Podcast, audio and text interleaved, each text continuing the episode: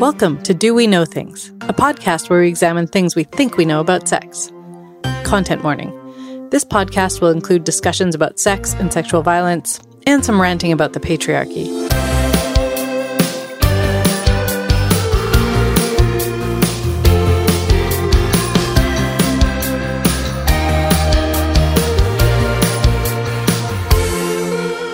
Hi, everyone. I'm Dr. Lisa Dawn Hamilton, professor of psychology and sex educator. Today on Do We Know Things, who wants sex more, men or women? It's a widely endorsed stereotype you'll find everywhere, from great literature to teen romantic comedies. We see men of all sexual orientations being complete less monsters that can't control themselves, while women are vanguards of purity, blocking men's advances or tragically succumbing to the lesbian bed death. But like everything rooted in gender stereotypes, the reality is much more complicated than horny dudes and prudish women. This time on Do We Know Things, we'll dive into research on gender and lust, check our cultural biases, and see what we can learn from the animal kingdom. But first, on the last episode, I talked about the relationship between testosterone and sexual desire. In that episode, I referred to a book by Patrick Califia in which he talks about the effects of taking testosterone. In the episode, I said the book was Sex Changes, but it's actually a different book. So it's Patrick Califia's book, Speaking Sex to Power. That has been updated on the last episode, so if you download it now, it will be correct, but I just wanted to mention that for people who listened to it earlier. I also had a listener question from the last episode that I wanted to discuss on today's episode. Fortunately for me, the question asker is able to be here in the studio to talk to us on today's podcast. Elizabeth Streger is here today, and she is a librarian and someone who has polycystic ovarian syndrome uh, that we will abbreviate as PCOS or PCOS. Welcome, Elizabeth. Hi, Lisa Dawn. So, I was excited about the topic of your last podcast episode, and it raised a question for me, which was Do people with polycystic ovary syndrome, which causes higher testosterone levels, also experience increased sexual desire? This was a question I hadn't actually thought about before, so I, I dug into the research around this after Elizabeth presented me with the question. And essentially, the research is a little bit all over the place. Um, some of the studies seem to say there's no difference in sexual desire or sexual function between people with PCOS and people without it. Um, but a lot of the research, again, it's focused in the medical field. Um, often in the medical field, we focus on the negative. Uh, talks about how all the problems with sexual function that people with PCOS have. Um, however, um, Elizabeth was able to dig up a study with her librarian wisdom, um, and when we dug into the study, it actually showed that for for people with um, particularly high testosterone who have PCOS um, there does seem to be a link between testosterone and, sexu- and heightened sexual desire. Uh, the thing with PCOS is that it causes ovarian dysregulation of many sorts. And so all sorts of hormonal things happen. Um, in some cases, it is elevated testosterone, and in other cases, it's um, other things. So there are all sorts of effects that occur for people who have PCOS. Um, and perhaps, Elizabeth, you can talk a little bit about your experience as a person with PCOS. Yes. So uh, the main things that doctors have talked to me about um, in terms of diagnosing PCOS and then treatment plans have been concerns about weight and body hair and infertility. So, yes, I'm overweight. I carry a fair amount of weight in my belly. Um, I have um, increased body hair, including facial hair, I'm probably infertile, but that's fine with me because children weren't part of my life plan.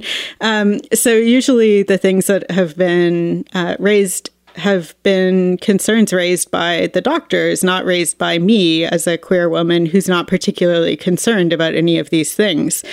Um, so I was just curious about the the impact on sexual function because it had never occurred to me to think about that because that's not a concern that had been raised by doctors, including gynecologists.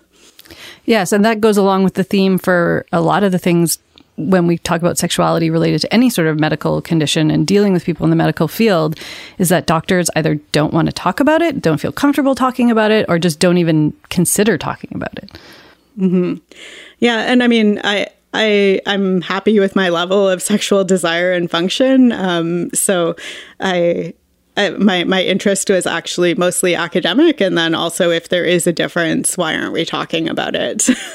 exactly, and it uh, it's another important point of including people with uh, various disorders in in those discussions to inform medical professionals of things they should be talking about because if you don't have lived experience with something just reading about it in a paper or hearing other professionals who also don't have this condition talk about it in a in a conference doesn't give you a lot of information. Mm-hmm. I mean, actually, I think the, the the biggest effect in terms of like sexual function is that sometimes I have like really long, heavy periods um, because I'm I'm not on the pill, which is one of the suggestions for how to treat people with PCOS. Um, and so, I mean, that has effects on how often I'm having sex because I have um, really heavy periods with a lot of blood clots, which again is something that people don't generally talk about. mm-hmm, exactly. and it's also important, I would say, for medical professionals to talk to people in a way that meets their needs for what their whether it's sexual needs or medical needs instead of assuming that you want to f- deal with specific symptoms to fit into specific boxes. Exactly. I was in my early 20s when I was diagnosed, and the gynecologist that I saw worked in a fertility clinic, which, you know, of course, he was then concerned about fertility. And he said, Okay, dear. Well, when you want to have children, you're going to need some help, and patted me on the shoulder, which just sent me into an absolute rage about, you know, what he thought was important in my life. Um, and as somebody who was a young physics student at the time and very focused on my sort of mental functioning and problem solving ability, and not really about my future plans for children, which I didn't have, I was just like, no, this isn't the problem. exactly. Well, thank you so much for coming on to ask your question and talk a little bit about your experience with Picos. Is there anything else you'd like to add? Uh, what I would like to add maybe is that um, if you have um, if you're if you're diagnosed with a condition like PCOS, to think about how important the things that the doctors are saying to you are side effects. How important are those side effects in your life, and think about. Um, the sort of the the overall social picture for yourself and and how the treatments make you feel. So if being on birth control to help treat something like PCOS makes you feel fuzzy and not good, then then maybe don't do it. um, and try to find other sources of information like this podcast. well, thank you so much again for being here, Elizabeth, and thank you for your wisdom and knowledge. Thank you for having me.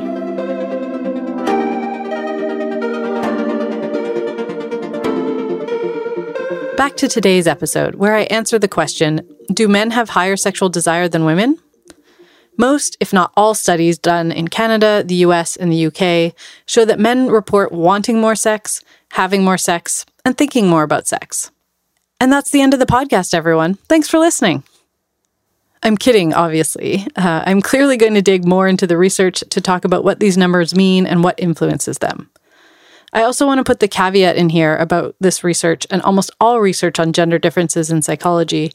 The studies I'm talking about refer to cisgender men and cisgender women. So let's start with the numbers. I'll take a concrete example of just one question. It's a bit hard for me to explain without visuals, but I'll do my best. So imagine you ask 10,000 people on a scale of 1 to 10, how much have you desired sex with a partner over the last week? And say you get an average of 5 out of 10 for women and 7 out of 10 for men.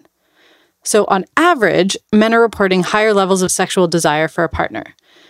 But there's likely a bell curve distribution of the scores. So, a few people, men and women, will say 1 out of 10. Some more will say 2 out of 10, and so on and so on. The majority of men will hover around 7 with lots of scores six, seven, eight, and the majority of women will hover around five, so lots of four, fives, and sixes. But there will be a lot of overlap. Lots of women will have higher desire than lots of men, and lots will be close to the same. Another concrete way to think about this is to think about gender differences in height. On average, men are taller than women, but there are plenty of women taller than plenty of men. It doesn't mean that all women are taller than all women. When we focus on this idea of men saying they want sex more than women by relying on the average, we erase the wide range of variability that exists for both genders. Another issue with this research on sexual desire is that we're so immersed in so much cultural baggage and stereotypes around sexuality that it's hard to know what's actually the case. Women are so heavily shamed for sexuality in our patriarchal society, this society created around a religion that says women are either virgins or whores.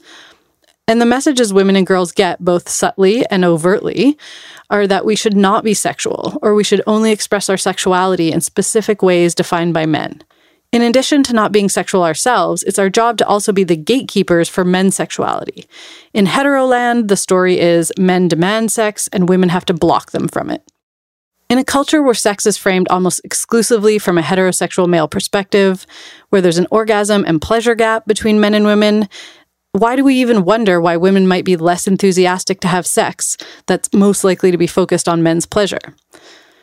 In a culture where unacceptably high numbers of women, femmes, and non binary people are sexually assaulted and then asked, What were you wearing? Why were you alone with him?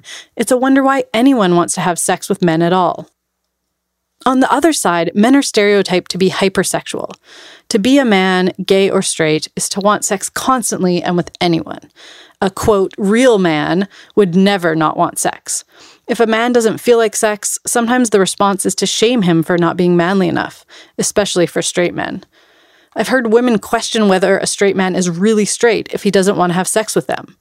Or women in long term relationships who feel completely rejected if their partner is not feeling up for sex, because there's this stereotype that men should want it all the time.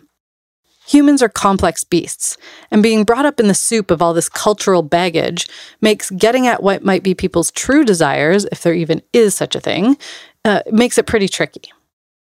Some people look to animal research as a way to get beyond the social influences that humans have.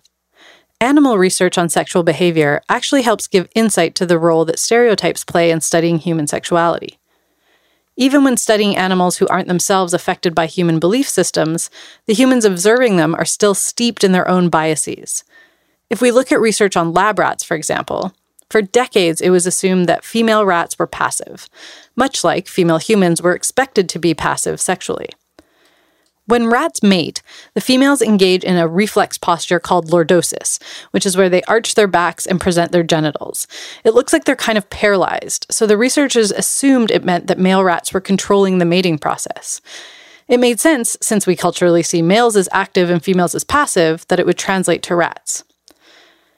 The research on rat sex used to be done by just dropping a female rat into a male's cage and then watching what happened. This is, of course, not how things work in the wild female rats don't just drop from above. So, once researchers designed more realistic structures that allowed female rats to have agency and come and go, they found that in fact, much of the sex was driven by females. Female rats signal their interest in sex by running and hopping and darting around the males, sort of like, hey boy, look at me. Once the male is interested, she allows him to mount her briefly, then runs away. This happens a few times until finally the female allows the male to finish. So there's this clear evidence in female rats of seeking out sex, initiating sex, and controlling sex. Of course, humans aren't rats, but this is just one example where researcher bias got in the way of understanding how sex actually works. With humans, we can't really strip away the social influences, but we can design studies that try to get at human behavior and ask why we might see differences in men's and women's sexuality. There's a classic study in psychology that's often referred to when talking about the differences in desire between men and women. In this set of two studies, conducted in the late 70s, early 80s, researchers Russell Clark and Elaine Hatfield had male and female students go up to people on their campus to test whether men or women were more willing to have sex. In psychology, people who work with researchers to influence study participants are called confederates.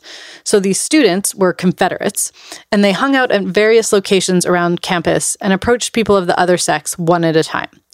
They would say, I have been noticing you around campus. I find you very attractive. Followed by one of three things Would you go out with me tonight? Would you come to my apartment tonight? Or would you go to bed with me tonight? The results of this study showed a large gender difference, with none of the women agreeing to go to bed with any of the men, and around 70% of men agreeing to go to bed with women. For both men and women, the response was around 50% to saying yes to going on a date. Clark and Hatfield suggested these results could be because of traditional gendered perspectives that men want sex and women want love, but also noticed that women were at much higher risk of violence if they went back to a strange man's house. They also note that there's a sexual double standard that can influence people's responses as well. Although the authors themselves were careful to say they didn't know why there was such a difference, many other people since then have taken this study as definitive proof that men are horny lust monsters and women are just less interested in sex. It's also a highly unnatural study. People don't just go around in the middle of the day on a college campus asking other people to have sex with them. Obviously, women are going to assume that someone engaging in this highly inappropriate behavior is clearly a serial killer. In 2013, a researcher by the name of Terri Conley published a series of studies on the potential why of the gender differences in wanting sex with a stranger. In her paper, Conley pointed out a few of the reasons why women might be more reluctant to accept the approach of a random stranger wanting to have sex with them. These included fear of violence and a doubt that the sex would be any good. She also noted that men were all responding to women and women were all responding to men, so the stimulus itself was different. So we don't know if the lack of interest was because of the gender of the asker or the gender of the askee. Conley had to approach her studies a little differently than Clark and Hatfield, since in this day and age, we can't just unethically approach strangers and ask them to have sex with us for research. This is kind of cruel, especially if the person says yes and you're like, just kidding, this is a study, I would never have sex with you. Just thinking about it makes me shudder. I hate prank shows and practical jokes, and this just gives me the creeps in the same way. Anyway, so in the new studies, participants just had to read scenarios and respond to them on paper. In addition to having them say how they would respond to the scenario, i.e., if someone approached you on campus and asked you to go to bed with you, the participants also answered questions about the scenario, like how much pleasure do you think you would get in this situation? How much risk is there in this situation? This way, we're able to get at a bit more of the why of any gender differences. Comparing men and women in heterosexual scenarios, Conley found that women definitely thought that agreeing to have sex with a stranger was risky and thought they would not get much pleasure, while men felt that the women were low risk and the experience would be pleasurable.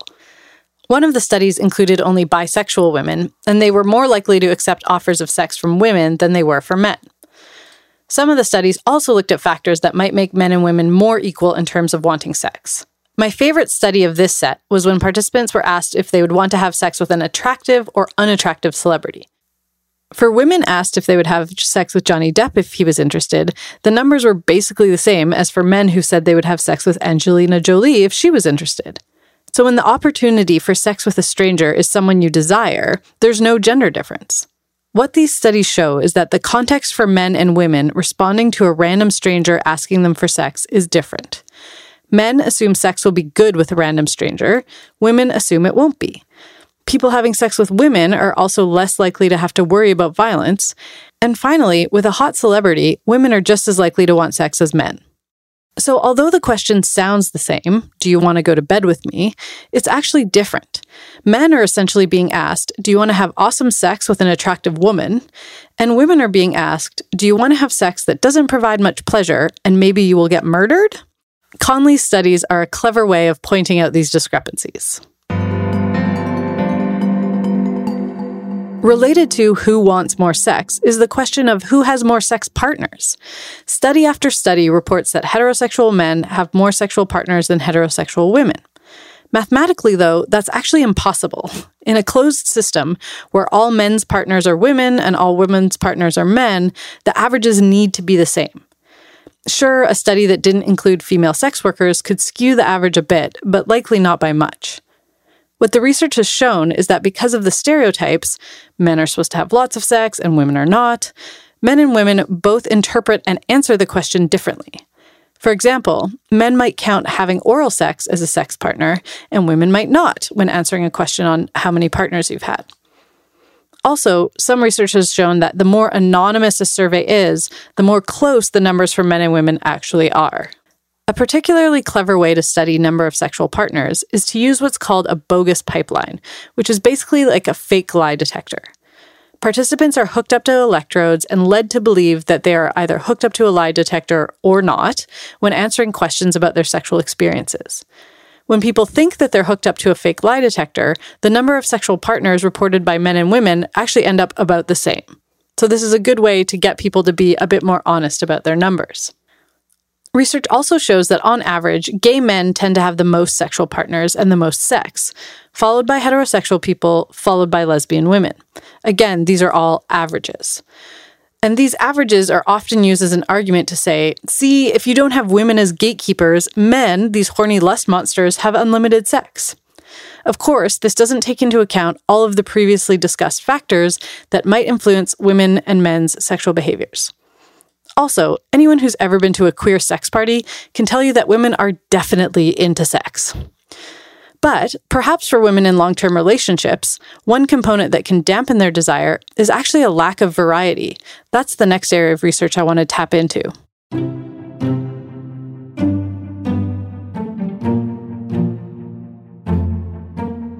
So far, I've mostly been talking about casual sex or number of partners, but a lot of the talk about differences in desire comes from people in long term relationships. In many relationships, there is what therapists call a desire discrepancy. This is where one partner desires sex more than another partner. In heterosexual relationships, on average, men are more likely to report desiring sex more than their female partners, but that's definitely not always the case. As I discussed in my last episode, there are a lot of things that can influence desire stress at work, relationship tension, having young children paw at you all the time, being exhausted. All of these things can lower desire for sex. But in a long term relationship, what increases desire? At the first ever clinical sex conference I went to back in 2004, hypoactive sexual desire disorder, or HSDD, was all the rage. HSDD is a diagnosis for people who have low levels of sexual desire and are distressed about it. Drug companies were really excited about being able to, quote, fix women's low sexual desire in long term relationships.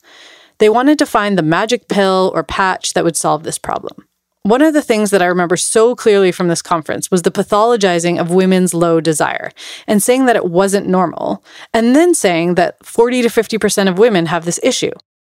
As a lowly undergraduate, I remember thinking that if half the women are, have this supposed problem, was it actually a problem or was it just the way things were? The next revelation I had, which was actually a light bulb moment for me, was when one of the researchers was presenting her data on some drug for women's low sexual desire and said something to the effect of, well, we know that when women get into a new relationship, their hypoactive sexual desire disorder tends to go away completely. But we can't tell our patients that. I remember thinking, why not? The solution to low desire is non monogamy. Why wouldn't you tell people that? Years later, clinical psychologist Marianne Brandon wrote a paper that argued just that. If you want to solve women's low desire, then they need to be able to have sex with other people, or at least think about the possibility of sex with other people. In 2013, journalist Daniel Bergner wrote a book called What Women Want. In the book, he argued that, contrary to popular belief, women were actually the ones who needed more novelty and variety in their sex lives. He argued that, in fact, women were more negatively affected by monogamy. This statement that women need more variety than men is part of the reason I actually wanted to do this episode. It's one of those things I've heard and repeated, but haven't actually looked into where the data on that actually came from. I've had Bergner's book since 2013, and I suspected that's where this idea of monogamy being bad for women came from, but I didn't actually read the book until I was working on this episode. In the book, it is clear that there's no direct evidence that women's sexual desire is more negatively affected by monogamy but there sure is a lot of circumstantial evidence. And anyone who's ever experienced the desire that often comes along with new relationship energy, or NRE, can certainly confirm the shifts in desire that occur with a new partner. Novelty is helpful for decreasing desire for everyone. And if breaking up with your partner to find a new one or engaging in non monogamy aren't the right choices for you, there are lots of ways to increase novelty within a monogamous relationship. This can include sharing sexual stories or videos, or perhaps making your own sexual stories and videos. Incorporating sexting into your day while you're apart is another option. Also, role play is a great way to increase novelty. If you don't actually want to have sex with a new person, at least you can pretend you are. Of course, for some people, role play can be embarrassing or feel too vulnerable, and that's understandable. If it's something you're interested in but don't feel comfortable doing, you can take it slowly. Perhaps just pretend you're strangers having sex for the first time. It might seem awkward and you might laugh, but sex should be something that is fun and sometimes funny. Perhaps a massage fantasy, where one partner gives the other a sensual massage but pretends they are a client and a professional. Getting vulnerable in sex can improve the sex and the desire for it, but to be able to do that, people need to feel emotionally safe. If you fear that your partner will mock or shame you, this approach is not going to work. So, if on average women need more variety in their relationships to have increased levels of sexual desire, this is one way of going about it. In reflecting on this idea of women needing more variety, I do wonder if the root of it is that men, on average, have higher levels of desire, and because of that, are able to desire sex in monogamous relationships more. Perhaps, on average, women's desire needs more of a jump start. Alternatively, it could just be that the sex that is happening in these relationships isn't really meeting women's needs, and so they're less desiring of it because it's not that great. All of this is just speculation on my part and tells me that there's a lot more research to do in this area. So, do men have higher levels of sexual desire than women? On average, probably yes. But as I hope you understand after this episode, it's hard to know the truth in a patriarchal society that is set up to privilege male sexual needs. Human sexuality is hard to study. We have so much baggage attached to it. We have seen in some research that there are ways to try to eradicate the sex differences by changing the context. And I think in a world where women felt emotionally and physically safe to have sex freely, there likely wouldn't be any differences. Or if anything, women would show higher levels of desire. After all, women don't have orgasmic refractory periods. We can have unlimited orgasms, one after another, all day long, which is likely why women's sex is so heavily regulated in the first place. Our unlimited ability for pleasure is scary to those who want to control us. That's why slut shaming was invented a couple of millennia ago. It obviously wasn't called that, but it has been there all along. There are some cultures that revere women's unlimited sexual capacity, but most male dominated cultures really want to shut it down. I'd like to think that one day we'll get to a place where we can recognize that all genders have the capacity to enjoy and desire sex. For now, it's something to think about every time you pick up a book or go see a comedy. You can recognize these stereotypes at work and think about how it influences your sexuality. That's all for this week's episode. If you have any feedback or peer review of this episode, I'm always excited to hear from you. You can send me a voice memo recorded on your phone or just a written email to doweknowthings at gmail.com. You can find a script for this episode with references and extra info on the website at doweknowthings.com. Thanks to Elizabeth Streger for chatting with me about PCOS on this episode. All music and sounds are by Jeremy Dahl. Check him out at palebluedot.ca Script assistance by Matt Tunnicliffe. I'm Lisa Dawn Hamilton. You can find me on Twitter and Instagram at